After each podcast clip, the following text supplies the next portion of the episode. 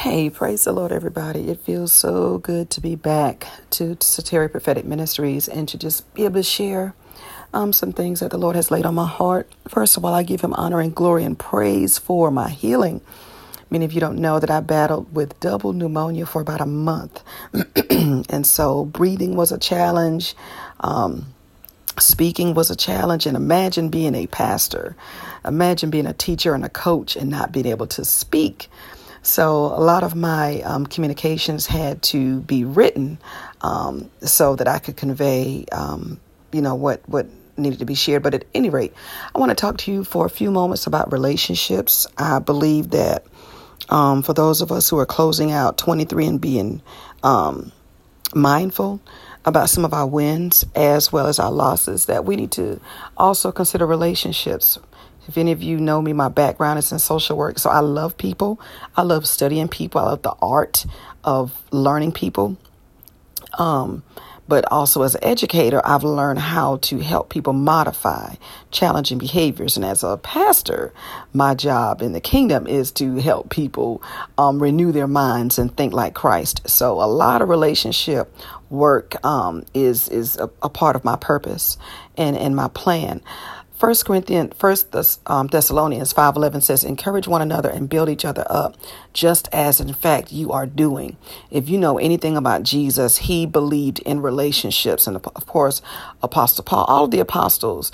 Um, believed in relationships and understood that in order to be a successful believer, in order to fulfill the great commandment to go ye into the world, you've got to learn how to relate You've got to learn how to people. And one thing that I found in my 20 years of pastoring um, is that we, as the body of Christ collectively, we we we throng the prophetic conferences. We love the supernatural. We love the gifts. We love the unctions. We love the outpourings. We love the manifestations. We love it.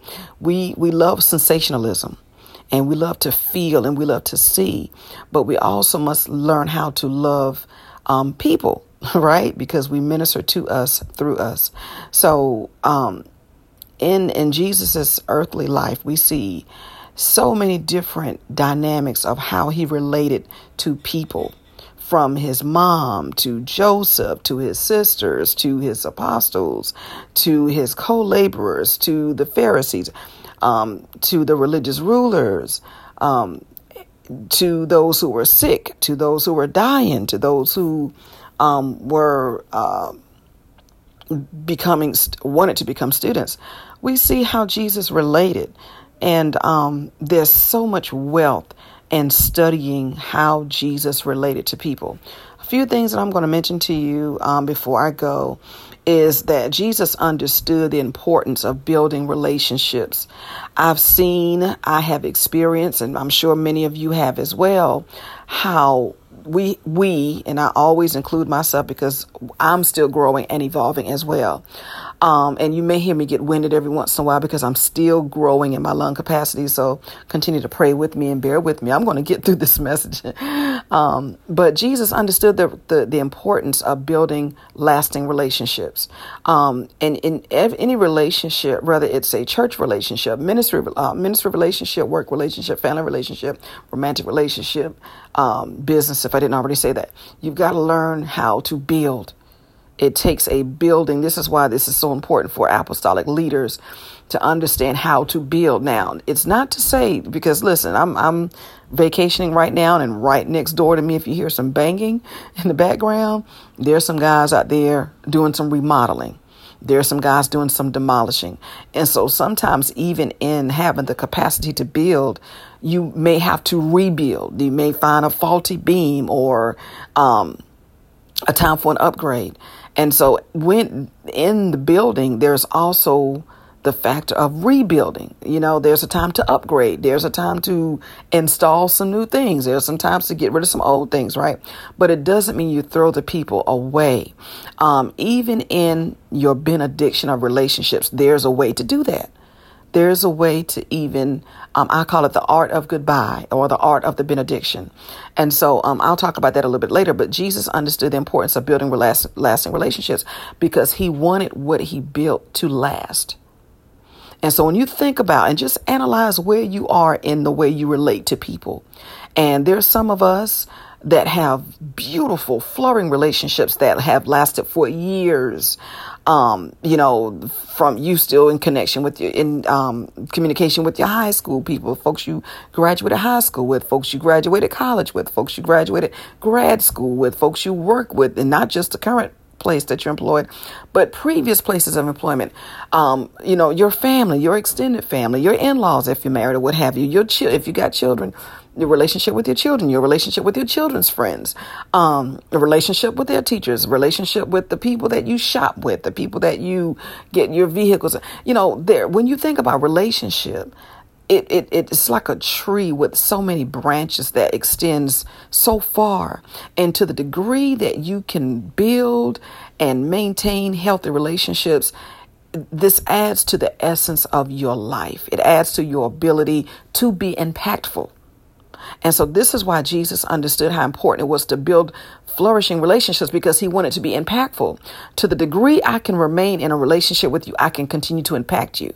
Right. And of course, my goal is to impact you positively, to speak you know, affirming words over you, to encourage you, to build you, like Paul said to um in Thessalonians, to to build you up, to lift you, to help you, and it also needs to be some type of mutual um some type of reciprocal thing too, right? And if I need to be encouraged, like for example, I said earlier, I had been battling double pneumonia for about a month and there were people who sold into me and these were folks that I have sold into. And so there's that mutual relationship thing dynamic that takes place. When I'm down, you pick me up. When you're down, I pick you up. And this is how we maintain our relationship.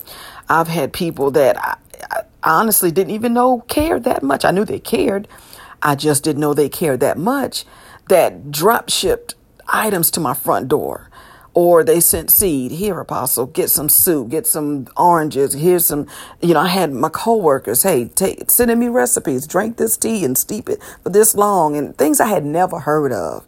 Um, you know, I had just so many that and then there were folks who texted and sent prayers. Hey, I'm praying for you. Read this prayer or um, listen to this song. And so they, they poured into me to maintain the relationship. And guess what? When they encounter a season where they're going through a challenge, I'm going to pay it forward. Right. Likewise, there were folks who, who I thought cared. I didn't hear a mumbling word from. Right. And so, and it doesn't, listen, when those times happen, don't, here's what you don't do. You don't charge it against that person. What you do is you thank God for revealing because sometimes when you're going through seasons of challenge or seasons of infirmity or, or low, your low, your lean seasons, like Joseph talked about, God will even allow you to see who's really, who is really interested in maintaining a relationship, right? Um, and, and so sometimes when we have not developed our social, emotional, um, uh, uh, capacity, right, or competency, then oh well I was sick and, and nobody checked on me. Didn't, and then your your whole attitude begins to frame a mindset and an attitude and a, um, a behavior around that, and it will impact people. They can pick that stuff up, but you have to look at it again when you understand the arts of relationship, the art of relationship. Even in that, God is showing you this relationship is not as strong as you thought it was, and it's okay. Remember, Jesus says, Who do you say that I am? After three years, maybe three and a half years of them walking with him and, and living with him and seeing him on an upfront personal level, even after all of that time, they really didn't know who he was. And so it was Peter that the Holy Spirit gave God, um, gave revelation and he spoke by the Holy Spirit. And he said, You know, you are Jesus Christ. And he said, Bless, you are blessed. In other words, Jesus looked at Peter and he blessed him because he said, Hey, you get it. You cared enough to ask God, Who is I? I may not know who you are. I may not know what you carry. I may not know your calling, but I'm going to, because I value our relationship, I'm going to ask God, who is this person? What is their purpose? What, how should I entreat them? And and we know Peter was a very, you know, animated character in the scriptures, but he went to God, he asked, Who is he? He didn't make an assumption. And so what Jesus did, Jesus did not fault the other 11 and say to them, You all should have known. What's wrong with you? I can't believe. How could you? He didn't have that mentality. He didn't respond to that. At least the scriptures haven't recorded it for us to know. But he blessed the one who got it. And so sometimes when you're in those seasons where God is showing you who knows you, it's not to take up cause against those who don't know, but it's also to draw a closer or to uh uh to to uh, what's the word? I, I want to say it, it's to intensify the relationships that need to be intensified, right? And so you read on and you find who was that apostle that took the, the juice to the next level of ministry. It was Peter. So sometimes when we talk about relationships and building lasting, building lasting relationships, and when you see flaws or when you see, um, you know, uh, uh, uh, uh imperfections, which we all have, it's not to take a cause against a person. It's for it's God showing you where they are and showing you their capacity. And it also may be God correcting you because sometimes we, I know I do this because I'm an optimist and I believe the best in everybody until they show me otherwise, right? Um, and sometimes God is saying, "Hey, you you you you might want to back up some. You might want to pull back. You might want to, and He'll show you that. And sometimes, especially if you are a lover of people, it's hurtful because again, you know, love hopes all things, believe all things, right? And you want to truly believe that this person or these people have your best interests at heart, that genuinely care, and God will take a situation to show you it's really not like that. You know what I'm saying? it's not all that, you know, and I'm saying that's how we relate to one another. And again, the mature believer does not take up a cause and go off on a tantrum about, well, why didn't you? I expect you. Where were you? No, now you know. Now you know.